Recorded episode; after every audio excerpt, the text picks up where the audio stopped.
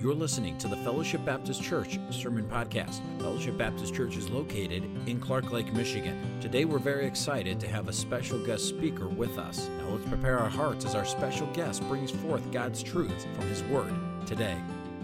I was in Lansing today. I was meeting with our attorney. I work with two different attorneys on a regular basis because I feel like the case for Christian liberty is so dear. If we lose that, we've lost everything. And so, one of the main responsibilities that I have in going to Lansing and to Washington, D.C., when I talk with our elected officials, is to talk about who we are. Um, we have term limits in the state. And so, what that means is every two years, one third of the House is turned over. Every four years, half the Senate is turned over. And so, in six years' time, I'm working with a whole new set of people there.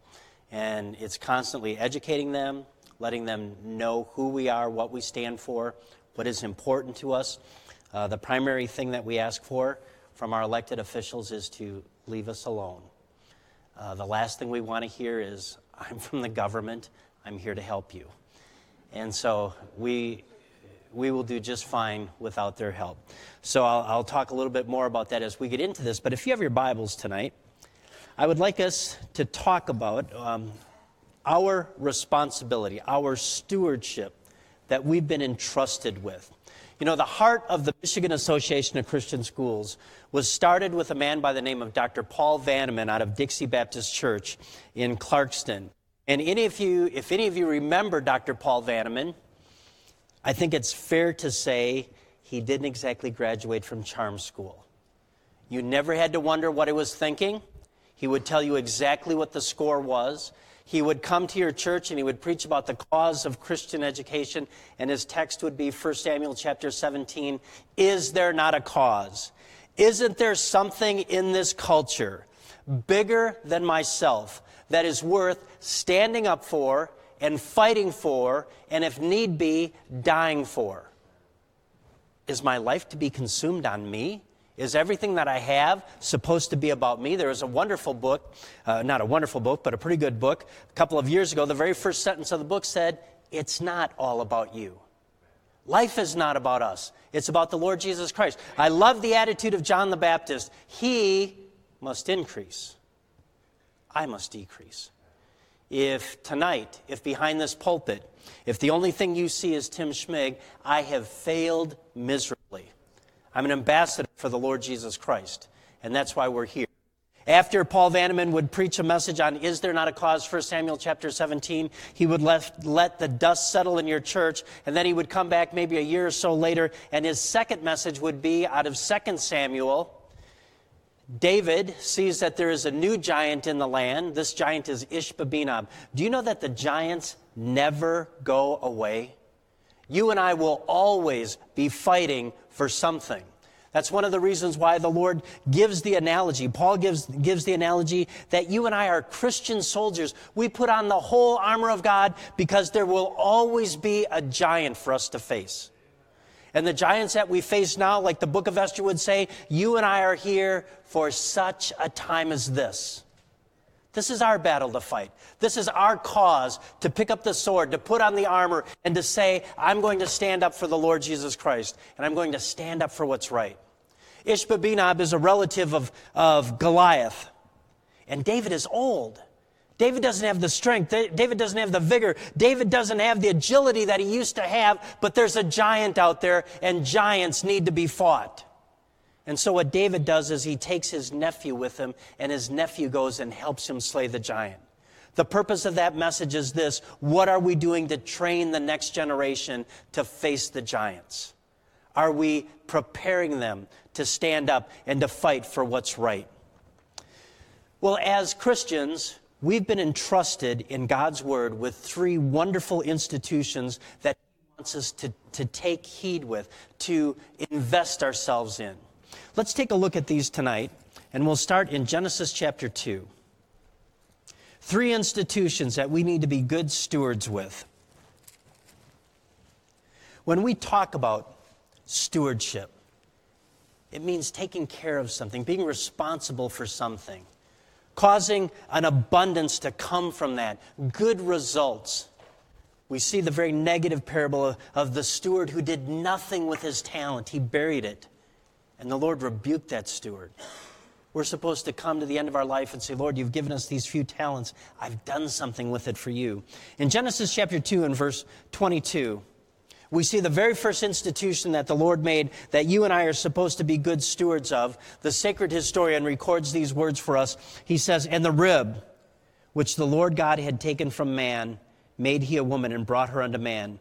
And Adam said, This is now bone of my bones and flesh of my flesh. She shall be called woman because she was taken out of man. Therefore shall a man leave his father and his mother and shall cleave unto his wife, and they shall be one flesh. What institution does the Lord give us here? What is this called? It's, it's marriage, it's the family. And if you and I could read this as, as Adam said it, when he, the very first time he saw Eve, he said this. He said, Wow! At last. He saw the animals. He, everybody else had a pair. He didn't have a partner.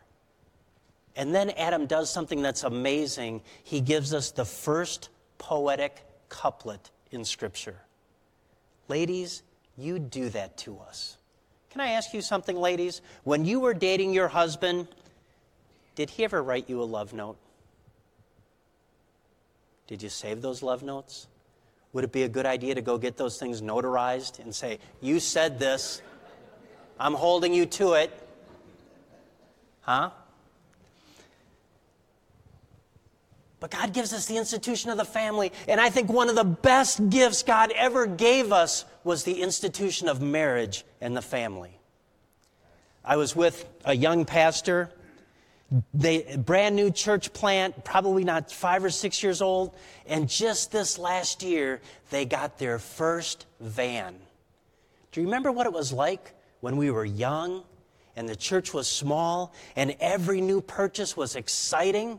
he got a church van and he was telling me about it. And it was a, a, um, one of those vans that's uh, certified. It's only two years old. And he's all excited about it. And he said, We've got our church name on the back of it. And I said, What verse are you going to put on it? Because I hadn't thought of that. And I said, If I were you, and it's just me, if I were you, I would put male and female made he them. In the image of God made he them. I would want every single person in the community that I live in to know that when you send your children, your little girls to our church, they will be taken care of. They will be safe here. And we believe in the institution of marriage. We believe in the sanctity of marriage. It's an institution that the Lord created. Now, culturally, isn't it interesting that in our present cultural battle, the conflicts that we have with the homosexual community, they want their union to be called a marriage. They want the sanctity of that name on what they do. And it's almost like a backhanded compliment in that we don't acknowledge the God who gave us that, but we want to have that as a title. And so the first institution that the Lord gives us, He gives us the family. And it's something sacred, it's something special. The second institution I want to talk about is in Acts chapter 2. Turn with me, if you will, over to there. It's going to be a little bit like a sword drill tonight. We're going to be around the Bible looking at a few things.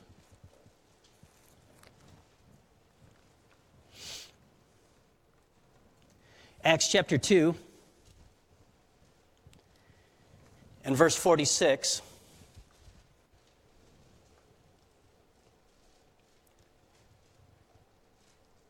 We read these words And they, continuing daily with one accord in the temple, and breaking bread from house to house, did eat their meat with gladness and singleness of heart, praising God and having favor with all the people.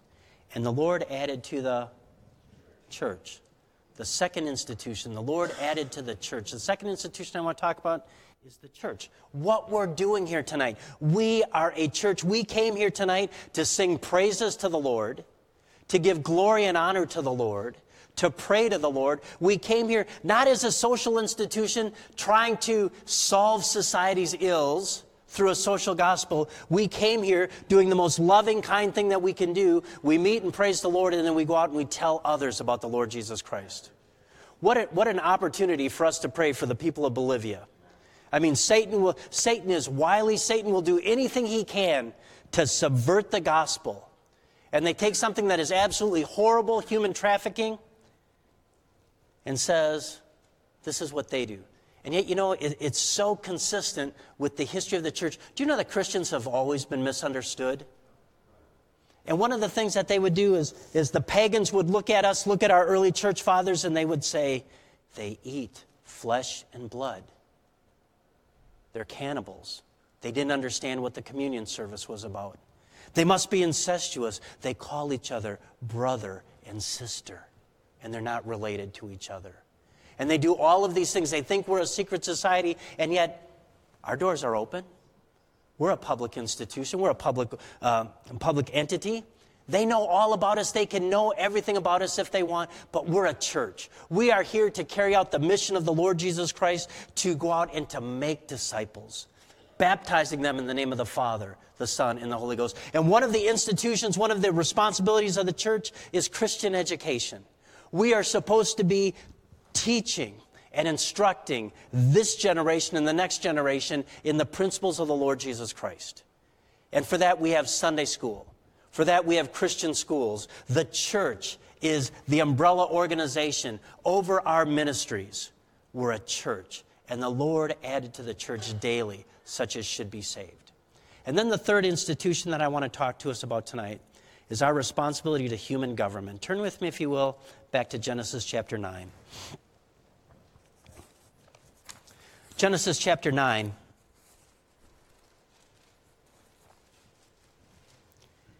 and verse 6. To protect the nobility of life, the sanctity of life. The Lord instructs, and He says, Whoso sheddeth man's blood, by man shall his blood be shed, for in the image of God made he man. We're instructed that in society, somebody takes another person's life, God says that person's life is to be taken from them. There is a sanctity, there's a nobility of life. God gives government. Now, think about it. Of the three institutions that we have the family, the church, and government this is what I hear often in various degrees. Something like this I love my family. I would do anything for my family. My family is a priority for me. And then they'll say, and I love my church. Every time the doors are open, I'm a, I show up at church, I volunteer for things, I do whatever I can. I teach a Sunday school class, I'll work on a bus route, I'll help uh, with any activity, a youth activity. I love my church. Politics, that's dirty. They're all crooks. We've done this drill before. How many of you have ever thought they're crooks? Come on. Be honest, we're in church. All right? We have term limits in the state. Every politician should get two terms one in Congress and then one in jail.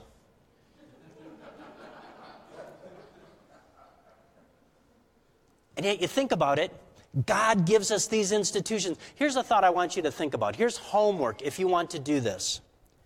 I want you to think of every biblical character you can possibly think of and then say, did they have any responsibilities in government?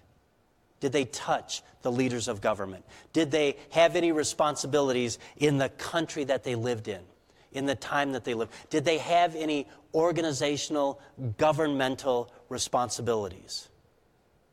And I think you'll be surprised when you come to the results of that. Now, I want you to think about something. There are only two nations in the history of the world that ever started out right Old Testament Israel and the United States of America. for those of you who study and know a little bit about American history, can you name any other country that from its inception to today, everything it ever did was documented in written form? Charters, journals, everything? I've asked this before, but when was the nation of France started? Who knows, and you know the rest of it. But in America, Israel is the nation of promise. I can show you beyond any shadow of a doubt, God gave promises to Israel no other nation has ever been given. He will bless them that bless them. He'll curse them that curse thee. In thee shall all the nations of the world be blessed. I will make you as the sand upon the shore, the stars in the sky. God is going to bless Israel in an amazing way. He loves Israel. The Old Testament says, God loveth Israel forever. There's no verse in the Bible that says God loves America forever, but He loves Israel forever. But I can show you beyond any shadow of a doubt Pastor talked about the books and the briefcase and everything. If we had hours tonight, I could show you that America is the nation of providence, that God has blessed us like no other nation in the world, given us things, protected us, delivered us, did things for us that He has done for no other nation in the world. And He's blessed us beyond any shadow of a doubt. Because of that, we have some amazing songs in our hymn book. Turn with, if, if you will, to hymn number 126. I want you just to think about the words of this song and think about what it says, and that as a nation, we sing this song. Canada doesn't sing this song. France doesn't sing this song. Italy, Germany, Iraq, it's my country, tis of thee, right? I want to make sure I got the right thing. My country, tis of thee, sweet land of liberty. What verse is inscribed on the Liberty Bell in Washington, D.C.?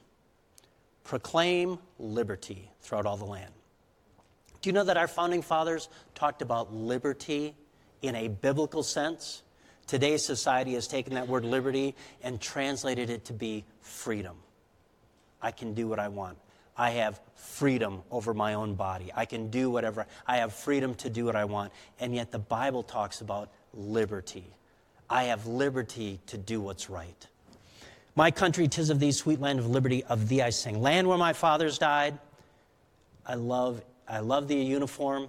I honor any person who wore the uniform. I'm thankful that they do what they do for us. Land of the pilgrim's pride, they looked forward to this country, to coming here. From every mountainside let freedom ring. And then look down at the fourth verse.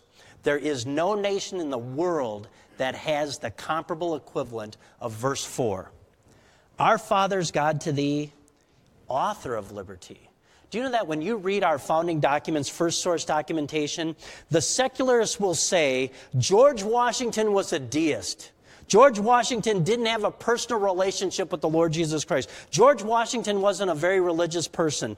Do you know that when you read the correspondence of George Washington, he has 85 different titles of God that he uses in his writing?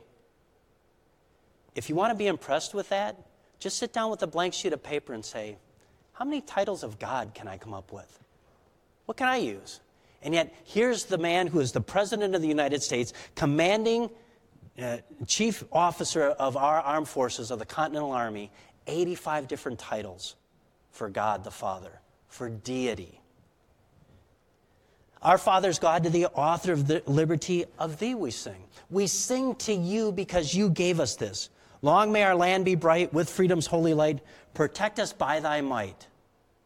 We can't do it ourselves. We need your protection. Great God, and then think about this. What did we fight the Revolutionary War for? War for? To get rid of what? A king. Great God, our king.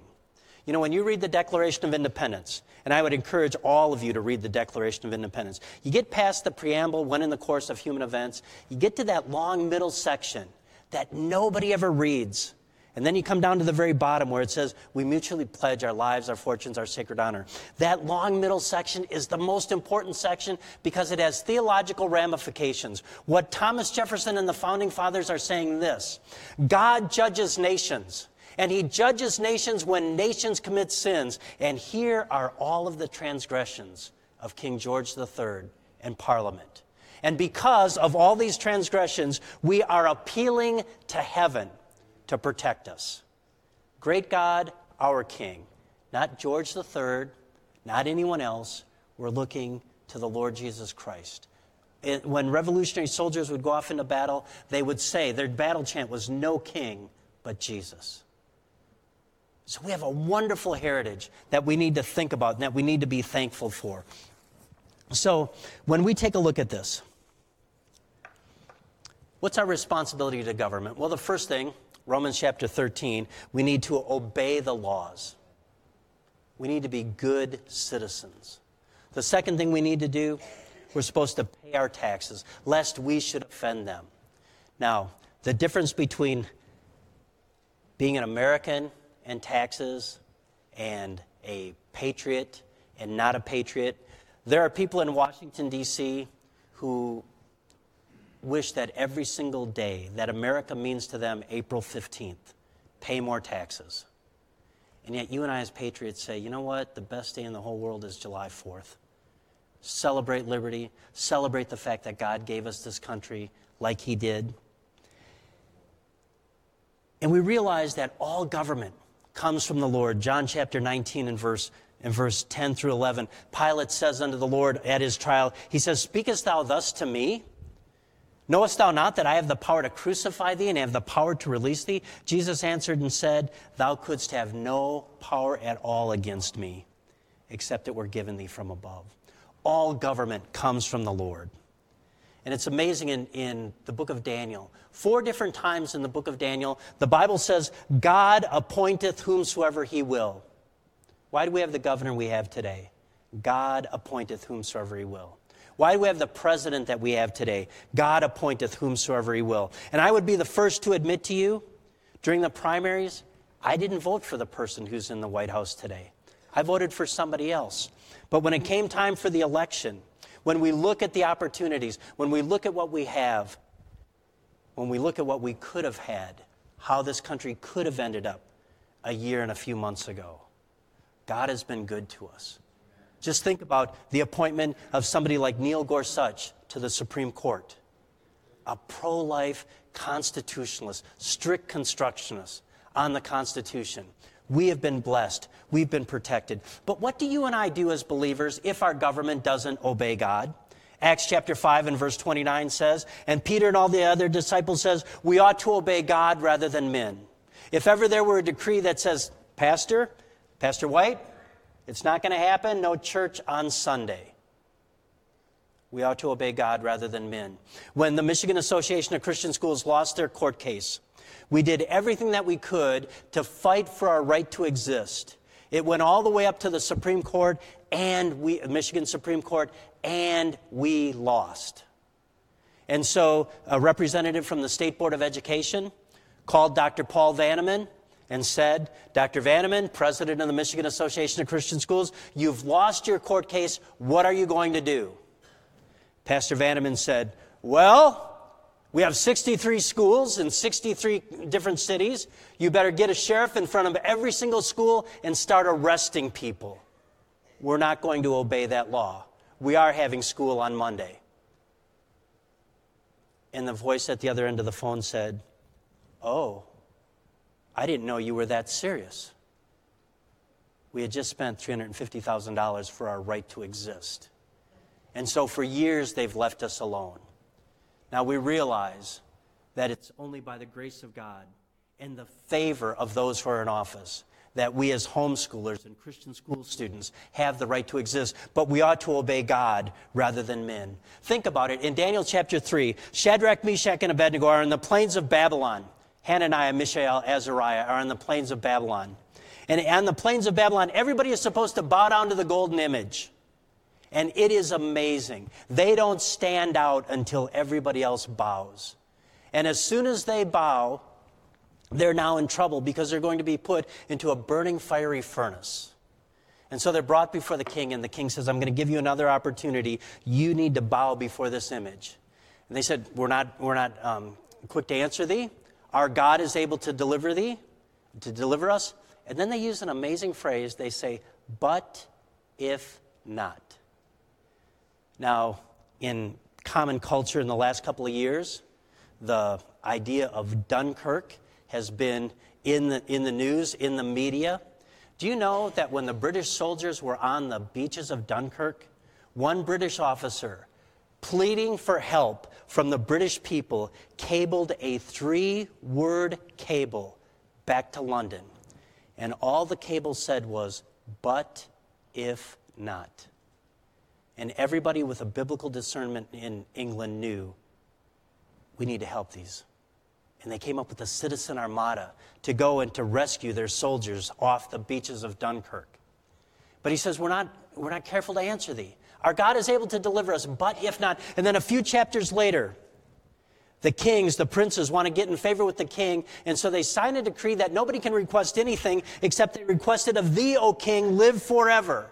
And if you think about it, the, the unintended consequences of most legislation is they don't think these things through. And in not thinking it through, what they actually said is they could never say, I could never say, Brother Courser, would you please pass the salt and pepper? What I would have to say is, O king, live forever. Would you please ask Brother Courser to pass me the salt and pepper? And the king thought it was a good idea. He signed the decree.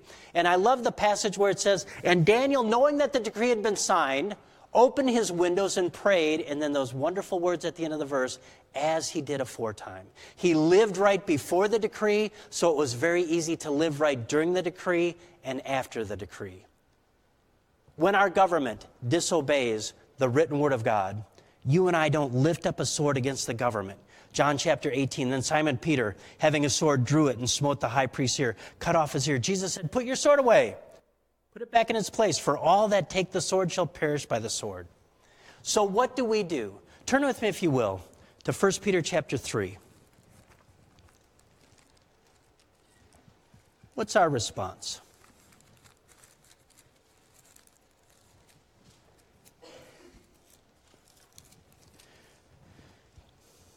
1 Peter chapter 3 and verse 15 says, But sanctify the Lord God in your hearts, and be ready always to give an answer to every man that asketh you a reason of the hope that is in you with meekness and fear. You go to church four or five times a week? Yep. You tell other people about your faith? Yes. You believe water baptism? Absolutely. You have communion? Yes. You give one tenth of your income? That's a start. It's a start. Amen? All right? I believe the principles, the words of this book. I'm ready always to give an answer.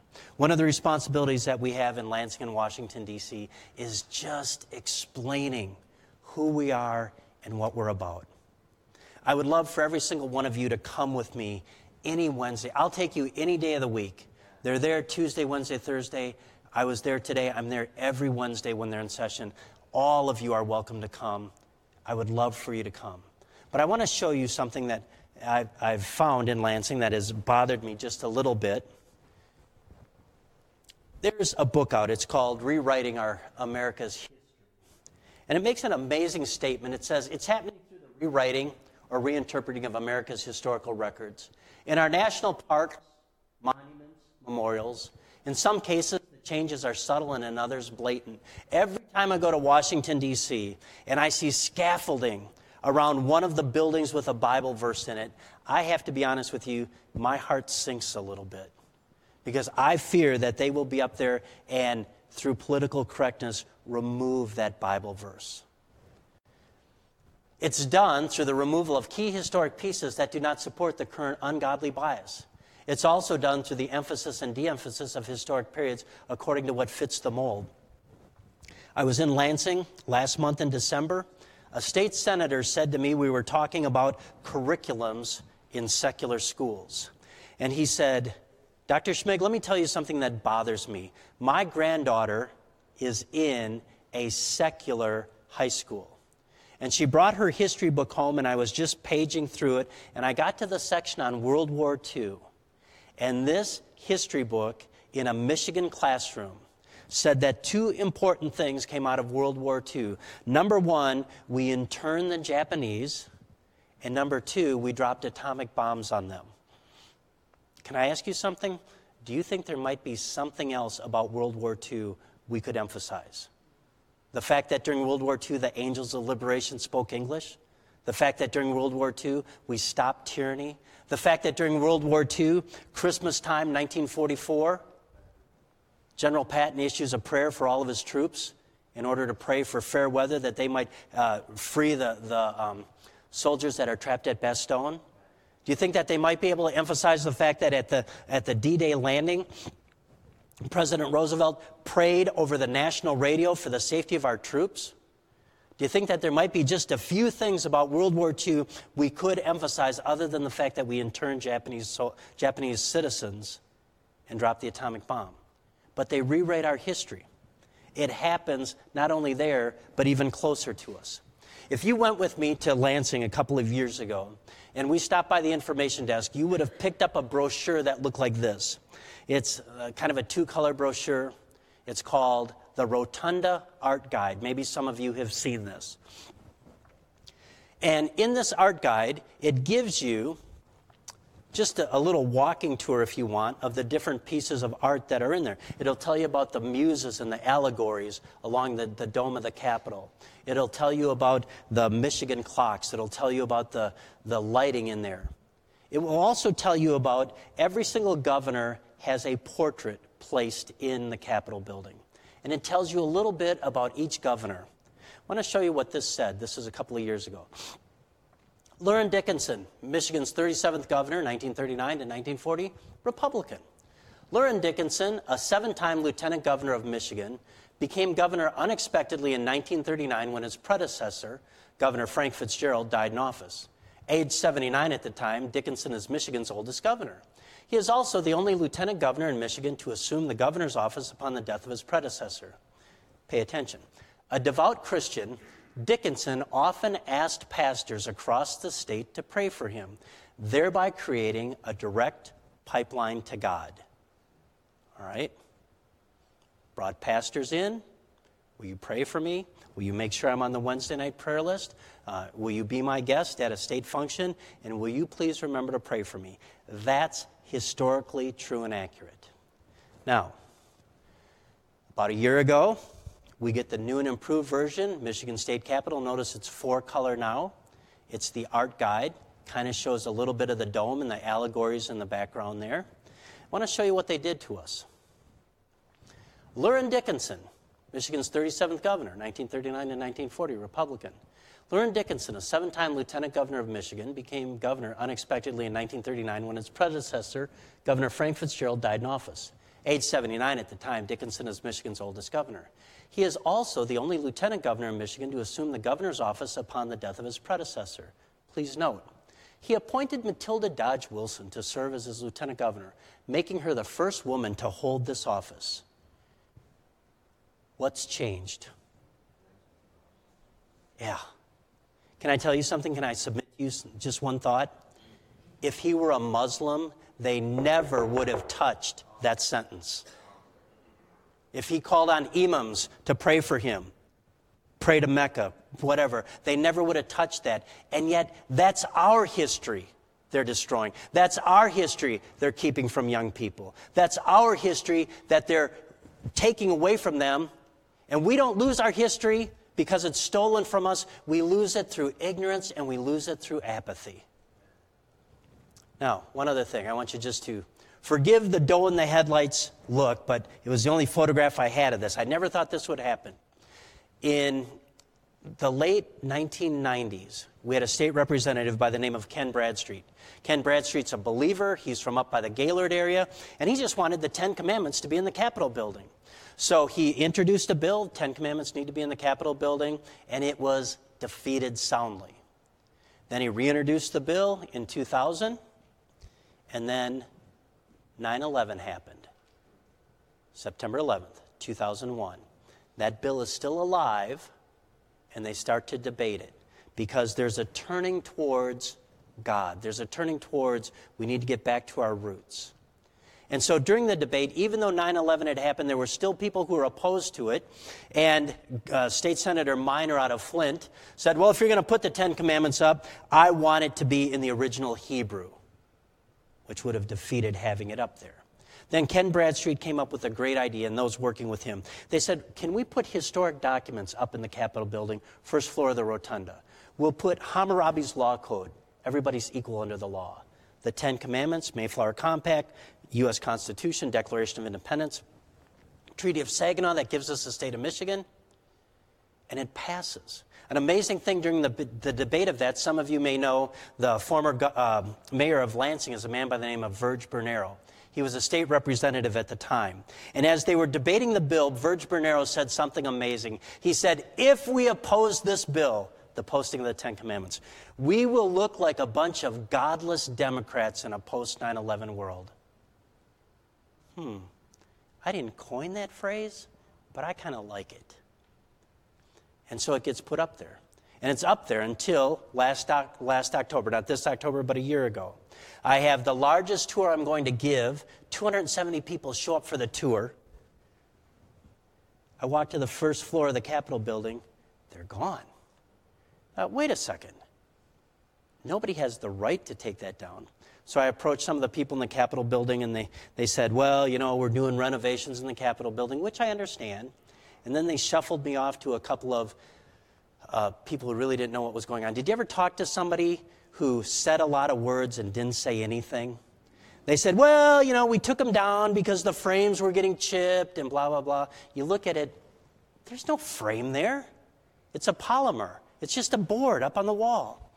And so I wrote letters to, uh, to Gary Glenn, Lee Chatfield, Speaker of the House Tom Leonard. Took it to State Senator Kolbeck took it to State Senator Robertson, and they're on it. But they said follow up on it. So every once in a while, I will show up in the office. The most recent time, when I showed up at the architect, the, the person who's in charge of the Capitol, I showed up, I handed him my card. I said, I'm Tim Schmig with the Michigan Association of Christian Schools. And he looked at me and said, You're here about the Ten Commandments, right?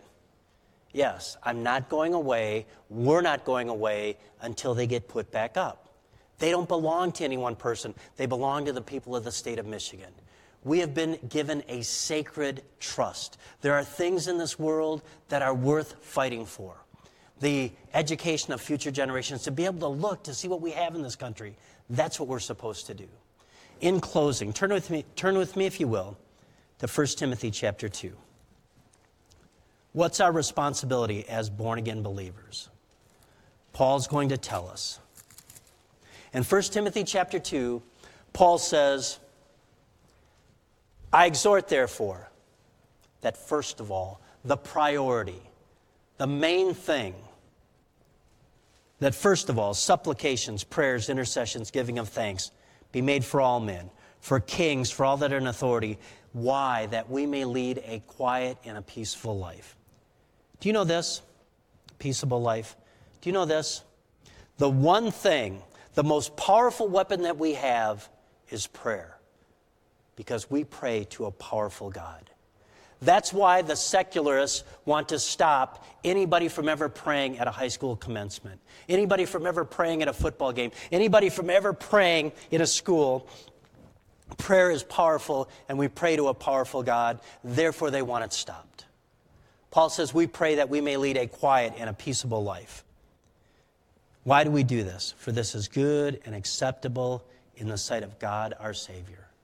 He wants us to live in a godly way.